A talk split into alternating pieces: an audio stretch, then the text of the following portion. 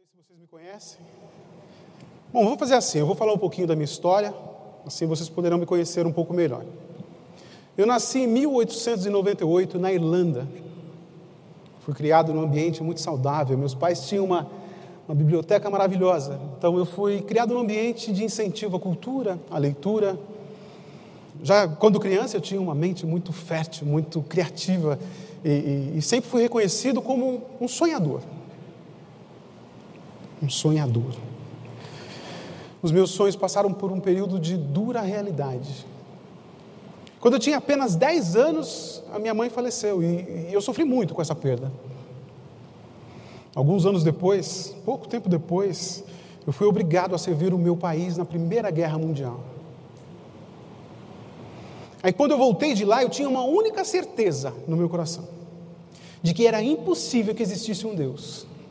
Sim, me tornei um ateu. E assim segui a vida. Da minha querida mãe eu herdei o amor pela leitura, pela educação, me tornei um professor universitário, me tornei um escritor. Eu era um ateu, não aqueles ateus que simplesmente não acreditam em Deus, eu era um ateu convicto. Eu era um ateu praticante. Eu dedicava boa parte da minha vida para provar que o cristianismo e o Deus dos cristãos era uma farsa, era uma fábula inventada. Mas foi uma luta em vão, porque eu fui traído pelo meu próprio amor pela leitura. Eu fui percebendo que os leitores e autores, os autores que eu mais lia, que mais me inspiravam, eram cristãos. Que loucura!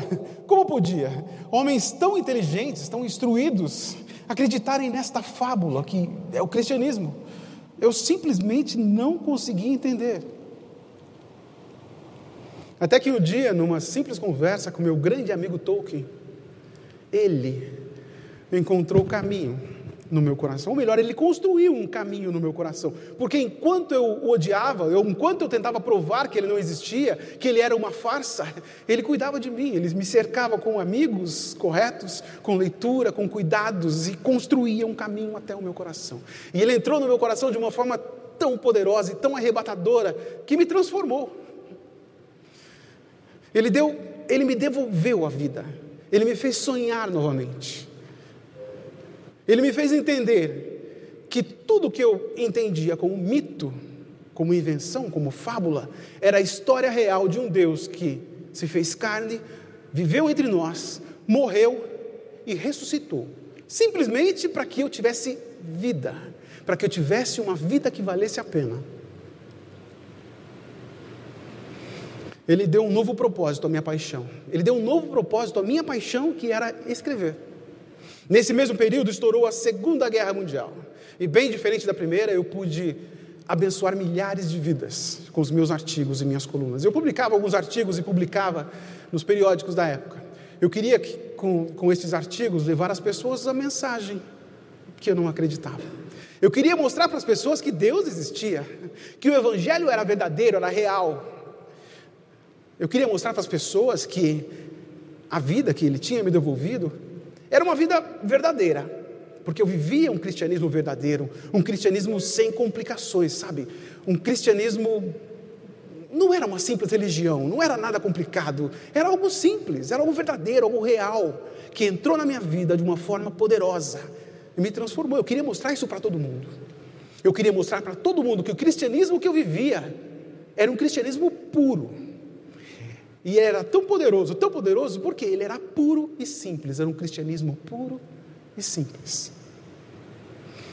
Meus queridos, eu espero, sinceramente, do meu coração, que ele já tenha encontrado morada, que ele já tenha encontrado o caminho do teu coração.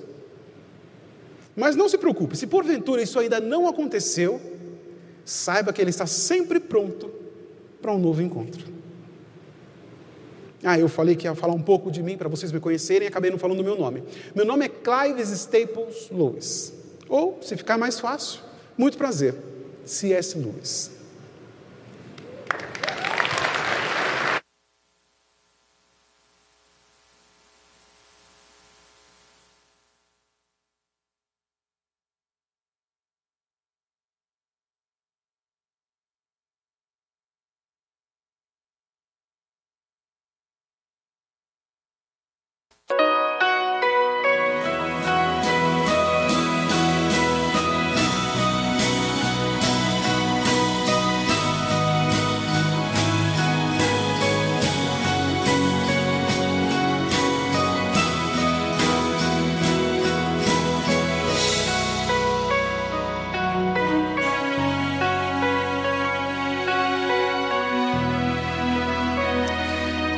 Boa noite, igreja, família BMA.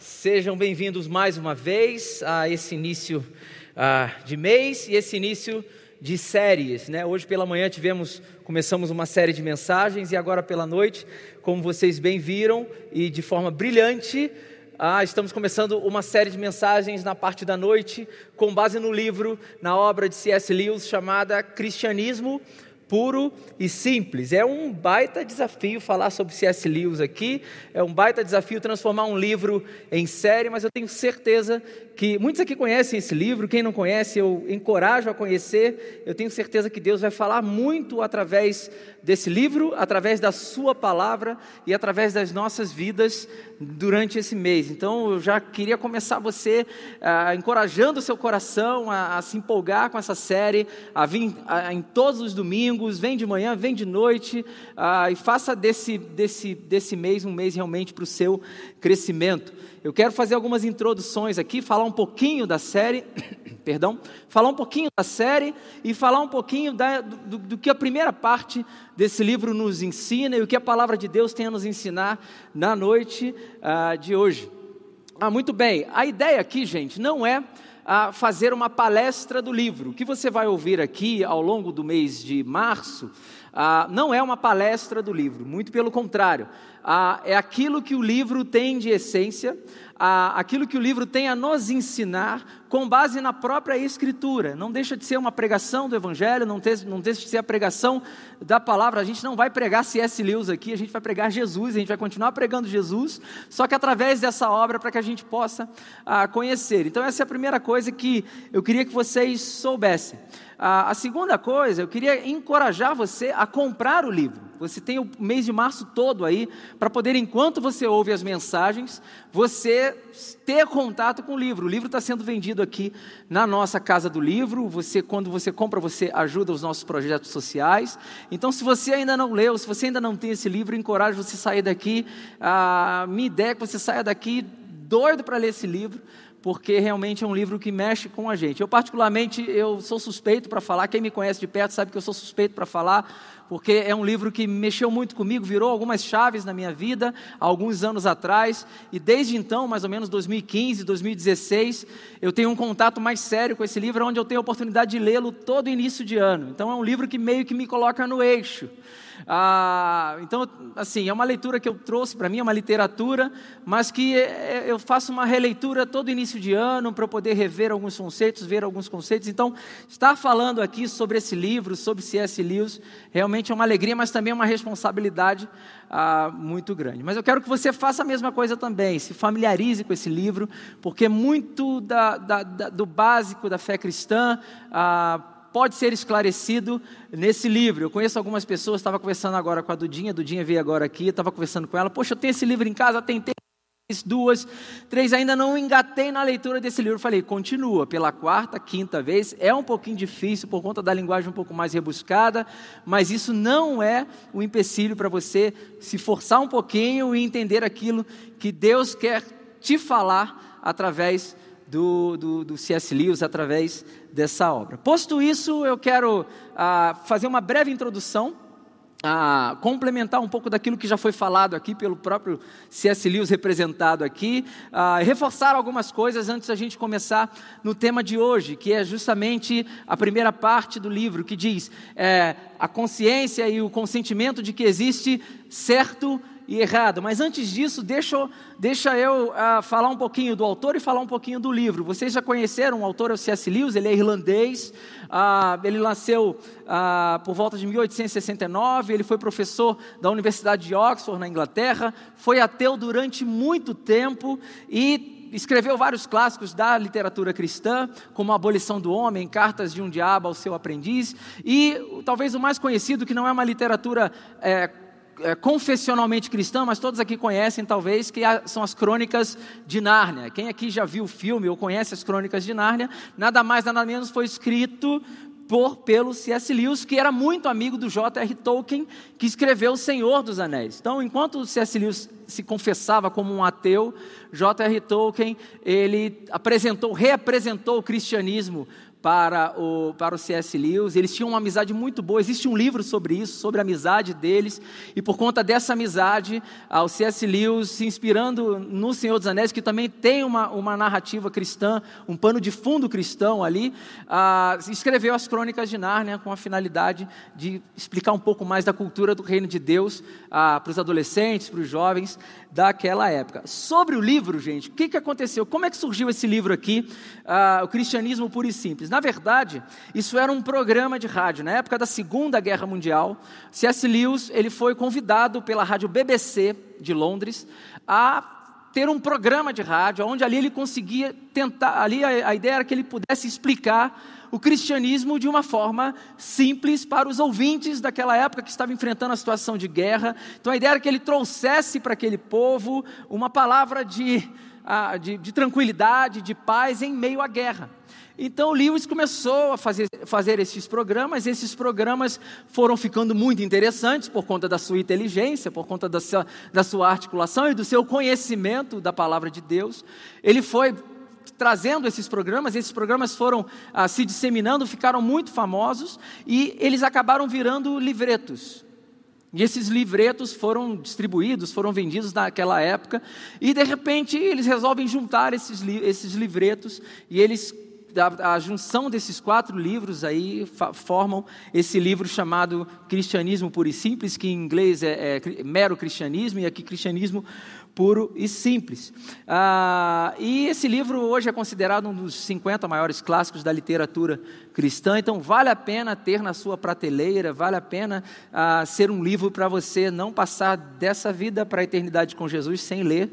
Então é um compromisso que eu queria fazer com você, um desafio que eu queria dar a você. Então o que, que a gente vai ver ao longo desse mês? Nada mais, nada menos do que um pouco desses quatro capítulos, que eram quatro livros e agora são quatro volumes, que estão dentro desse livro aqui. Então, cada domingo a gente vai trazer um tema, cada domingo a gente vai se basear num tema para poder falar do Evangelho, ah, da palavra de Deus, com base naquilo que o Lewis está querendo dizer. E hoje nós vamos começar com essa primeira parte do livro, que traz justamente essa ideia e traz justamente essa indagação, compreendendo o certo e o errado. Compreendendo aquilo que é certo e o errado. Ou seja, gente, antes de falar do cristianismo puro e simples, nós precisamos responder, a humanidade precisa responder algumas questões sobre a sua existência. Então, Lewis começa falando a rádio BBC, e o primeiro capítulo fala muito isso. Antes de falar sobre Cristo, que morreu por nós, que ressuscitou, nós precisamos, antes de nós apresentarmos Cristo às pessoas, as pessoas precisam res responder a seguinte questão: por que eu estou aqui, por que eu existo, por que eu faço o que eu faço, quem eu sou, e aquilo que eu faço é certo e errado, por quê?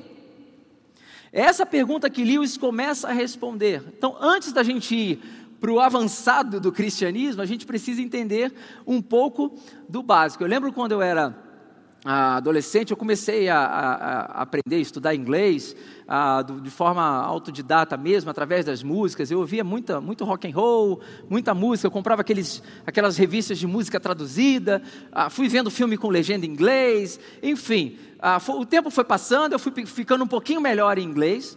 E eu lembro que depois que eu me familiarizei um pouco mais com o inglês, eu fui fazer um curso. E tanto no curso como em outros testes que eu fiz de vocabulário e tal, a, pelo menos umas três vezes o professor virou para mim e falou assim: Olha, você tem um vocabulário muito bom. Você fala coisas assim. A, a, que eu não imaginaria que você conhecesse, em termos de dialeto, em termos de frases, de palavras. Eu, eu, tive contato com livros de teologia, então termos da Bíblia, eu li a Bíblia em inglês, então termos da Bíblia que ninguém às vezes imaginaria ter, eu falava. Só que ela falou, você tem um problema, você tem dificuldade em conectar as palavras. Você tem dificuldade em conectar, em fazer as conjunções, em, em saber, e a minha dificuldade até hoje, tá, gente? Ah, quando é que você usa o to, quando é que você usa o, a, a, a, o for, enfim, é, se você for ver meu inglês, é, as palavras saem direitinho, o que vai conectando é meio doido, mas dá para entender, dá para se virar. E ele fala assim: você tem uma dificuldade na questão de, de, de conectar as palavras. E é um dos professores me explicou isso, talvez porque você, você já foi para a leitura, você já foi para os áudios e para tudo mais, mas você esqueceu de estudar um pouco daquilo que a gente chama de gramática, do básico, para poder entender quando que você usa determinada coisa. Eu quero dizer para você nessa noite aqui, que esse livro, ele é tanto para você que nunca ouviu falar sobre a fé cristã e chegou aqui hoje, mas esse livro é para você que já tem anos, anos de relacionamento com Deus. Porque muitas das vezes você já está num nível avançado no seu relacionamento com Deus, mas faltou um pouco da gramática, faltou um pouco alguns elementos que vão fazer você conectar alguns pontos que vão responder algumas coisas que talvez você esteja se perguntando há muito tempo. Então vale a pena para todos vocês, seja você chegando hoje aqui, nunca ouviu falar sobre Cristo, sobre cristianismo, mas para você também que já está mergulhado na fé cristã durante muito tempo, vale a pena para você também esse, a, a, essa série de mensagens, para que a gente consiga conectar e entender tudo aquilo que Deus quer dizer para todos nós. E a primeira parte é justamente essa: compreendendo o que é certo e o que é o errado. A gente primeiro precisa partir desse pressuposto Existe esse conceito de certo e errado na nossa vida, mas de onde surgiu isso? Então, diante, diante disso, o C.S. Lewis, ele no seu livro, ele escreve um capítulo apenas sobre isso, e ele traz algumas verdades, segundo a visão dele, e também segundo a nossa visão, a cosmo, nossa cosmovisão cristã, que eu queria colocar aqui para vocês. A primeira delas é básica, pode parecer óbvio o que eu vou falar, mas é extremamente importante a gente ficar na mesma página em relação a isso. Então, a primeira coisa que eu queria falar para você, a primeira afirmação é que, de fato, o certo e o errado, eles existem. O certo e o errado, eles existem. E parece óbvio eu estar falando isso aqui, mas a gente vive num mundo onde o certo e o errado, ele é extremamente questionável. Hoje em dia, certo ou errado é uma questão para muitas pessoas extremamente relativa. Só que para Lewis, naquela época, ele tentava explicar para aquele povo que sofria tanto com a guerra, que olha, você precisa primeiro entender o seguinte: na vida, existem coisas que são corretas, existem coisas que são erradas, existem coisas certas e existem coisas erradas. Hoje a gente vive num mundo extremamente relativizado. Só que a relativização é uma, é uma, é uma falácia por si só.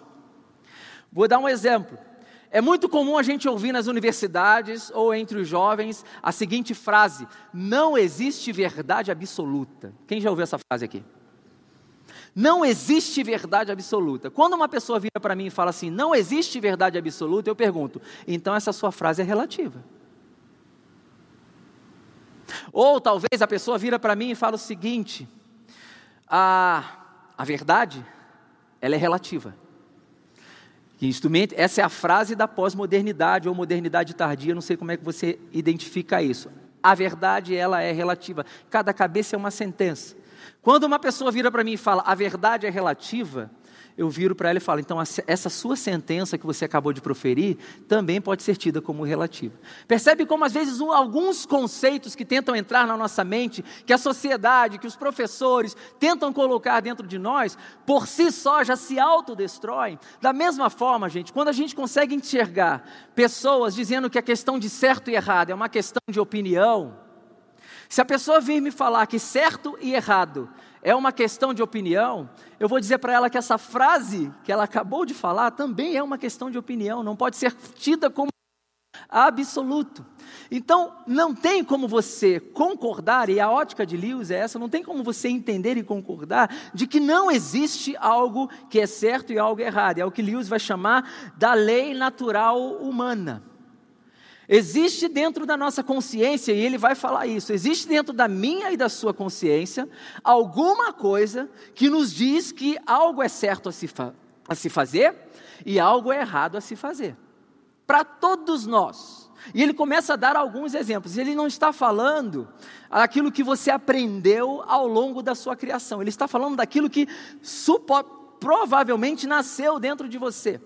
Ele dá, por exemplo, exemplos. Ah, de sociedades que viveram em diversas eras, como os egípcios, os babilônicos inimigos de, de, do, do, reino, de, do, do povo de Israel, por exemplo, chineses, tribos indígenas, hindus, gregos, romanos, que tinham crenças diferentes, acreditavam em deuses diferentes. Mas se você for fazer um estudo social, todas essas sociedades tinham o mínimo de código do que era certo e era errado, e se pareciam. E a pergunta é: se isso é fruto da sociedade, por que, que esses códigos são iguais? Isso vem de algum lugar. Isso vem de algum lugar que às vezes a gente não sabe. Isso não é instinto, gente.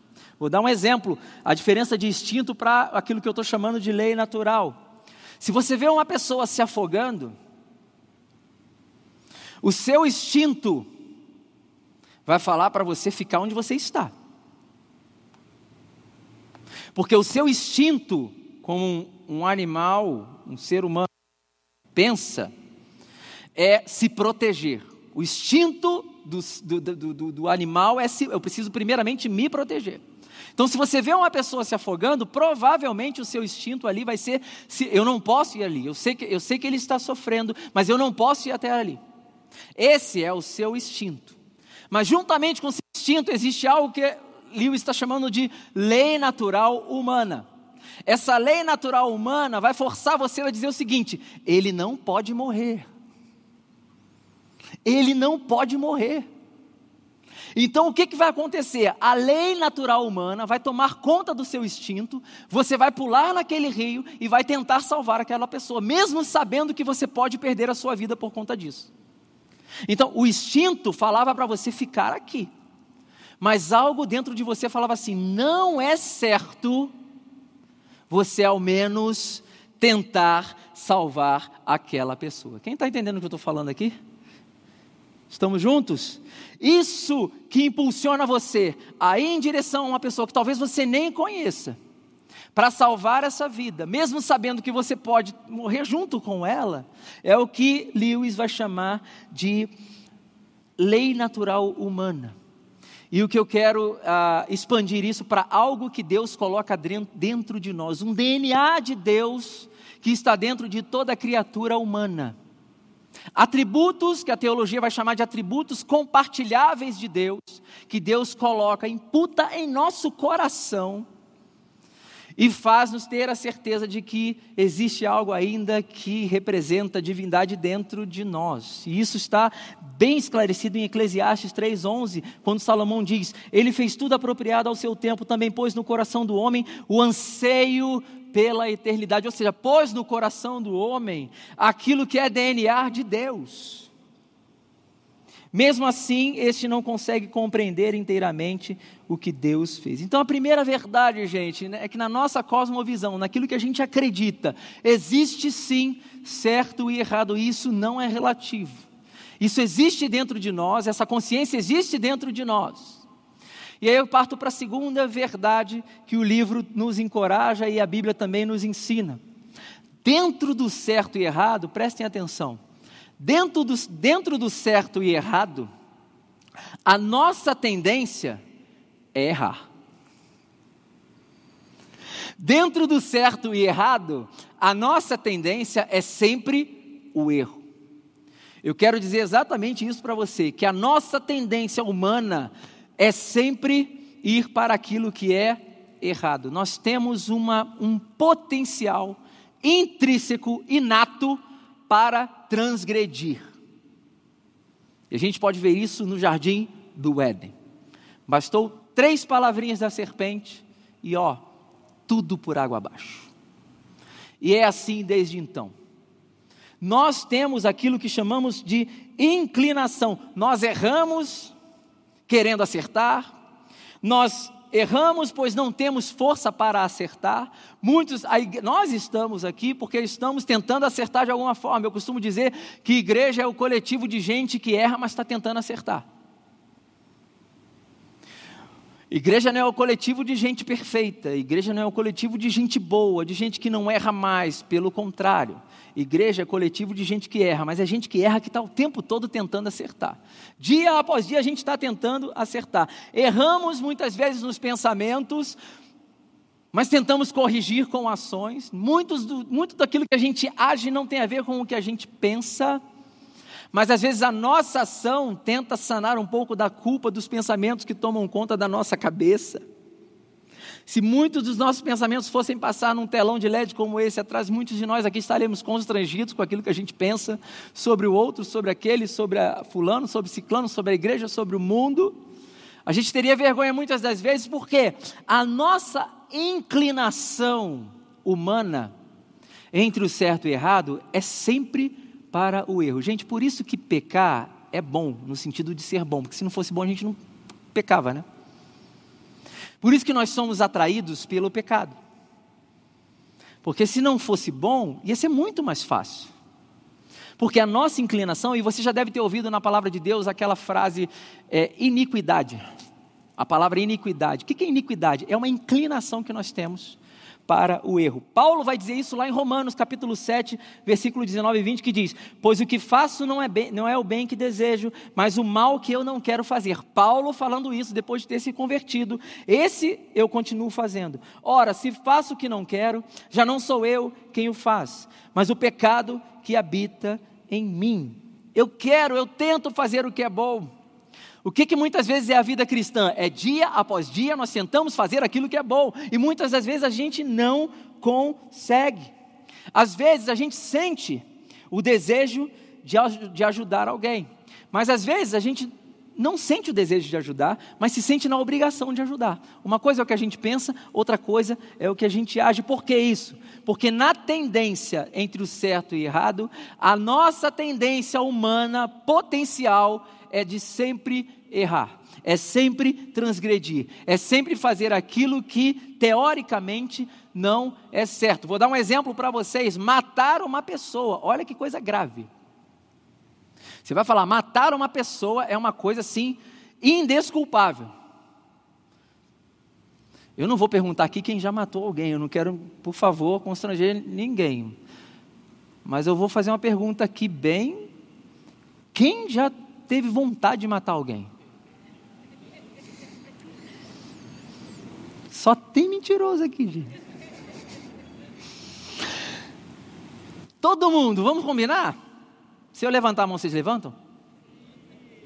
Aê! Palmas para vocês, gente. Gente, o que, que, que eu estou querendo dizer com isso? Nós, muitas das vezes, em situações, nós temos vontade de esganar alguém. E se isso não fosse um problema, muitos de nós, infelizmente, chegaríamos de fato a fazer isso. Mas por que a gente não faz? Número um, porque a gente tem uma noção do que é certo e errado. E número dois, porque existe um código social que freia os seus impulsos. Você sabe que se você matar, você vai preso, você vai fazer isso, você vai fazer aquilo, você vai fazer, vai acontecer muita coisa com você. Então você refreia os seus impulsos, porque normalmente a tendência é você ir lá e matar. Mas o que o cristianismo tenta nos trazer é: não, você vai lá e perdoa. E a terceira coisa é que a ideia de certo e errado que existe, e que no ser humano a tendência é ir para o lado errado, é que a ideia de certo e errado, ela não é nossa, ela não foi criada por nós. Então, C.S. Lewis começa nesse primeiro, nessa primeira parte desse livro falando o seguinte: existe o certo e errado, a nossa condição humana é sempre errar. E terceiro, a ideia, essa ideia que existe de certo e errado, ela não é nossa. Ela não foi construída por nós. Ela é uma lei natural, humana, mas que não foi criada por nós, da mesma forma que uma lei natural, como a lei da gravidade.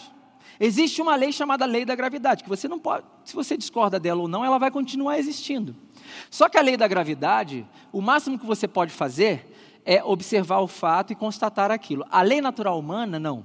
A lei natural humana você observa, constata o fato e decide se vai fazer aquilo ou não. Fato é, gente, que essa lei não foi criada por nós. E aí vem uma frase desse livro que é a ponte para a nossa parte final aqui, que é quando C.S. Lewis começa a dizer o seguinte: parece que teremos que começar a admitir que existe mais de um tipo de realidade, que nesse caso particular há algo muito além dos fatos comuns do comportamento humano e ainda assim definitivamente bem real. uma lei que nenhum de nós construiu, mas que exerce uma pressão sobre nós. Existe alguma coisa além daquilo que nós somos capazes de construir ou controlarmos em nós mesmos. Então, eu vou para a parte final dizendo o seguinte: existe algo por trás do certo e errado, existe algo por trás dessa lei natural humana, existe algo por trás desse conceito de certo ou errado, existe algo ou alguém. Ou alguém. E se, se, o que estiver por trás do que é certo e errado, desse conceito que está dentro do nosso coração, não for simplesmente algo, for alguém, é aí onde Lewis quer chegar. Ele vai dizer em certo momento que ao olhar para mim, descubro que não existo por mim mesmo. Gente, antes da gente chegar no cristianismo, a gente precisa entender que você faz o que faz, pensa o que pensa, por conta da permissão de alguém. É onde Lewis quer chegar. E a partir daí ele fala o seguinte: tem duas formas de você olhar isso. Tem duas formas de você olhar essa, esse algo ou alguém que está por trás de você. Primeiro, a visão materialista. Você pode acreditar que tudo foi uma explosão, que teve, teve o Big Bang, que tudo foi um acaso, que de repente na explosão tudo se configurou, que teve uma evolução darwinista e tudo mais. Ou você pode entender que talvez exista uma visão espiritual, ele vai chamar de religiosa, eu estou trazendo aqui uma visão espiritual. E que seria mais provável a gente acreditar, porque por mais que exista a visão material da, da, construção das coisas, essa visão material não teria a capacidade de nos discursar algo, de nos dizer o que é certo ou errado, mas uma visão de que existe alguém por trás disso tudo, teria sim a capacidade de, a, a, de trazer esses pensamentos em nós. E a prova que Lewis fala é o seguinte: olha, a, por que, que eu creio que a visão de que tem algo por trás de tudo não é material em si espiritual? Eu creio nisso por causa da nossa existência. A existência do homem, um ser extremamente pensante, que na ótica dele reflete nesse mundo a glória do Deus eterno. E lá em Gênesis, o que, que a gente acha? Gênesis 1, 26. Façamos o homem à nossa imagem e semelhança. Lewis está chegando à conclusão de que não tem como a gente fugir da ideia de que existe alguém e não algo. Por trás de tudo isso que a gente chama de história da humanidade. Existe alguma coisa, e esse, essa alguma coisa para Lewis não é só algo, é alguém. E até aqui ele não falou quem era essa pessoa. Ele não falou quem era essa pessoa. E por conta disso, antes de falar sobre essa pessoa, e a gente vai terminar, eu quero contar uma história para vocês, um parênteses que não está no livro nesse livro, mas eu quero contar uma história que tem muito a ver com essa pessoa que muitas das vezes você não conhece, muitas pessoas naquela época não conheciam. E eu quero contar uma história para vocês, que é mais ou menos o seguinte: em Atenas, 600 anos antes de Cristo, em Atenas, essa cidade sofreu uma praga terrível. Uma praga terrível. E o que, que eles fizeram? O que, que eles acreditavam? Quando vinha uma praga ou uma, uma, uma coisa muito grave para a cidade como um todo, ele, eles achavam que isso era uma punição dos deuses. E o que, que eles fizeram nessa, na cidade de Atenas 600 anos antes de Cristo? Eles fizeram o seguinte: tentaram fazer oferendas, ofertas para mais de 30 mil deuses, para ver se resolvia o problema. Sabe o que aconteceu? A praga não foi sanada. A praga não foi sanada. E existia um ser em Atenas chamado Epimênides. Você que está grávida, se quiser sugestões de nomes para filho, já pode sair daqui com uma bela de uma sugestão. Nessa cidade existia Epimênides. Quem era Epimênides? Era tido como um louco. Era um cara meio doido.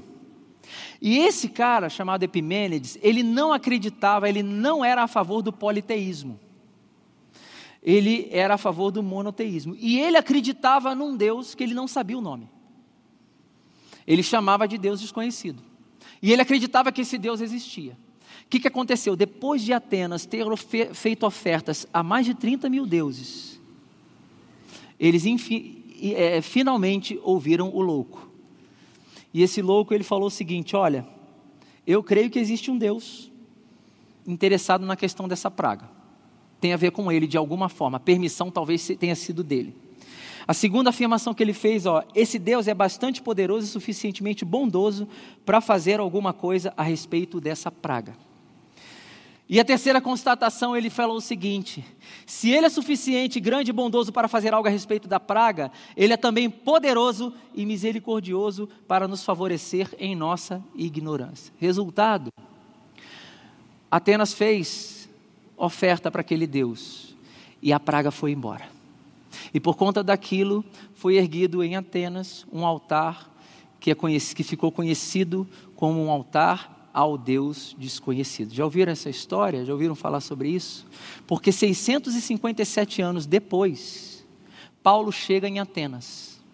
E lá em Atos capítulo 17, versículo 16 a 34, ele pôde, ele pôde ser levado a um areópago e ele pôde falar o que eu vou lhes falar agora, versículo 19. Então levaram Paulo a uma reunião do Areópago, onde lhe perguntaram: Podemos saber que novo ensino é esse que você está anunciando?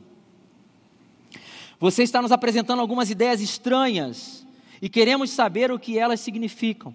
Todos os atenienses estrangeiros que ali estavam viviam, não cuidavam, viviam, que ali viviam, não cuidavam de outra coisa senão falar ou ouvir últimas novidades. Então Paulo levantou-se na reunião do Areópago e disse: Atenienses, Vejo que em todos os aspectos vocês são muito religiosos, pois andando pela cidade observei cuidadosamente seus objetos de culto e encontrei até um altar com esta inscrição: ao Deus desconhecido.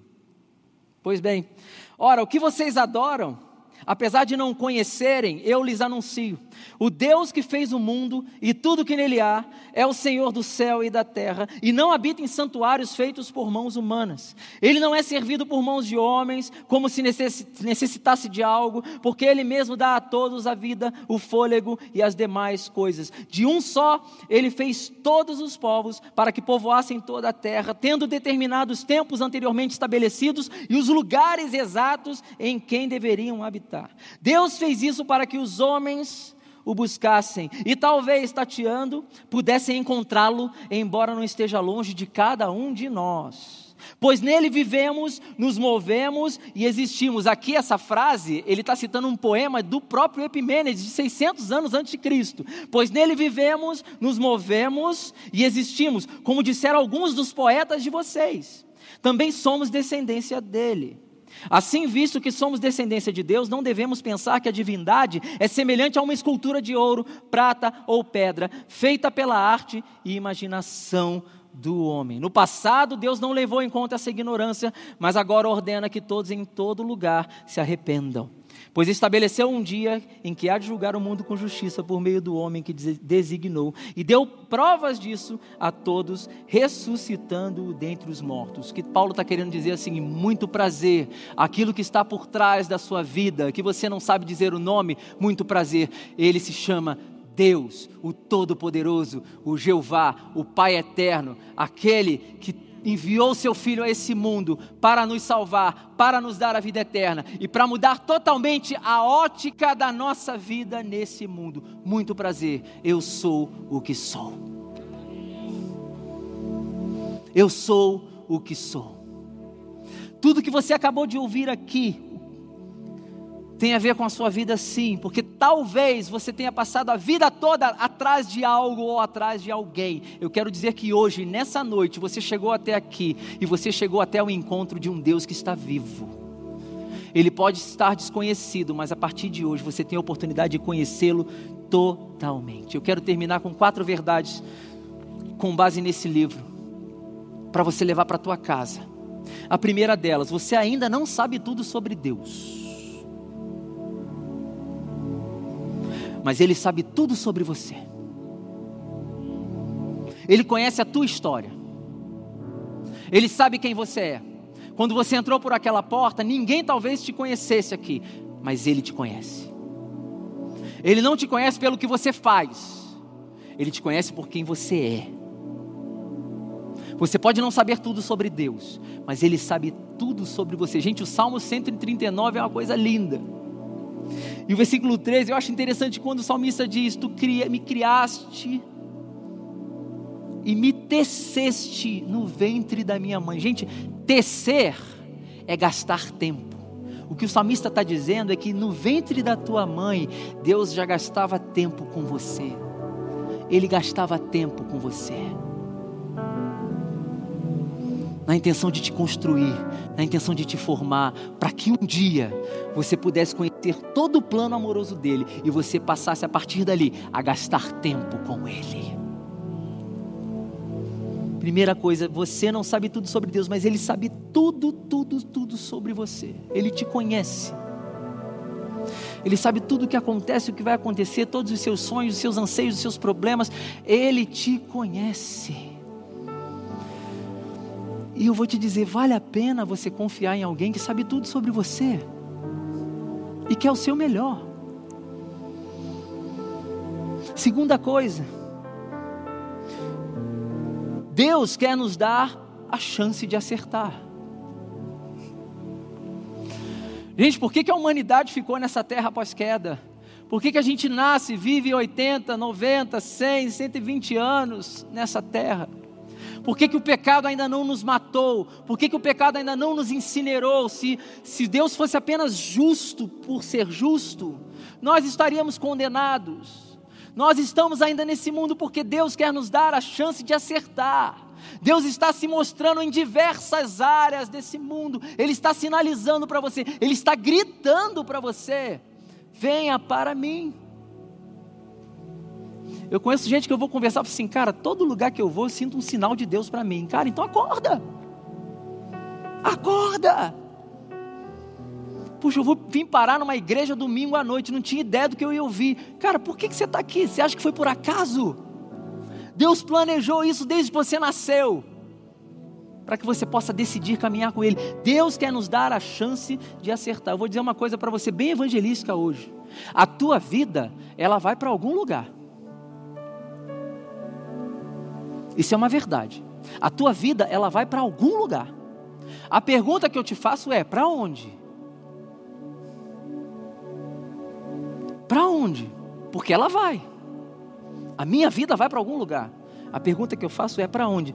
E diante disso, Deus quer nos dar a chance de acertar.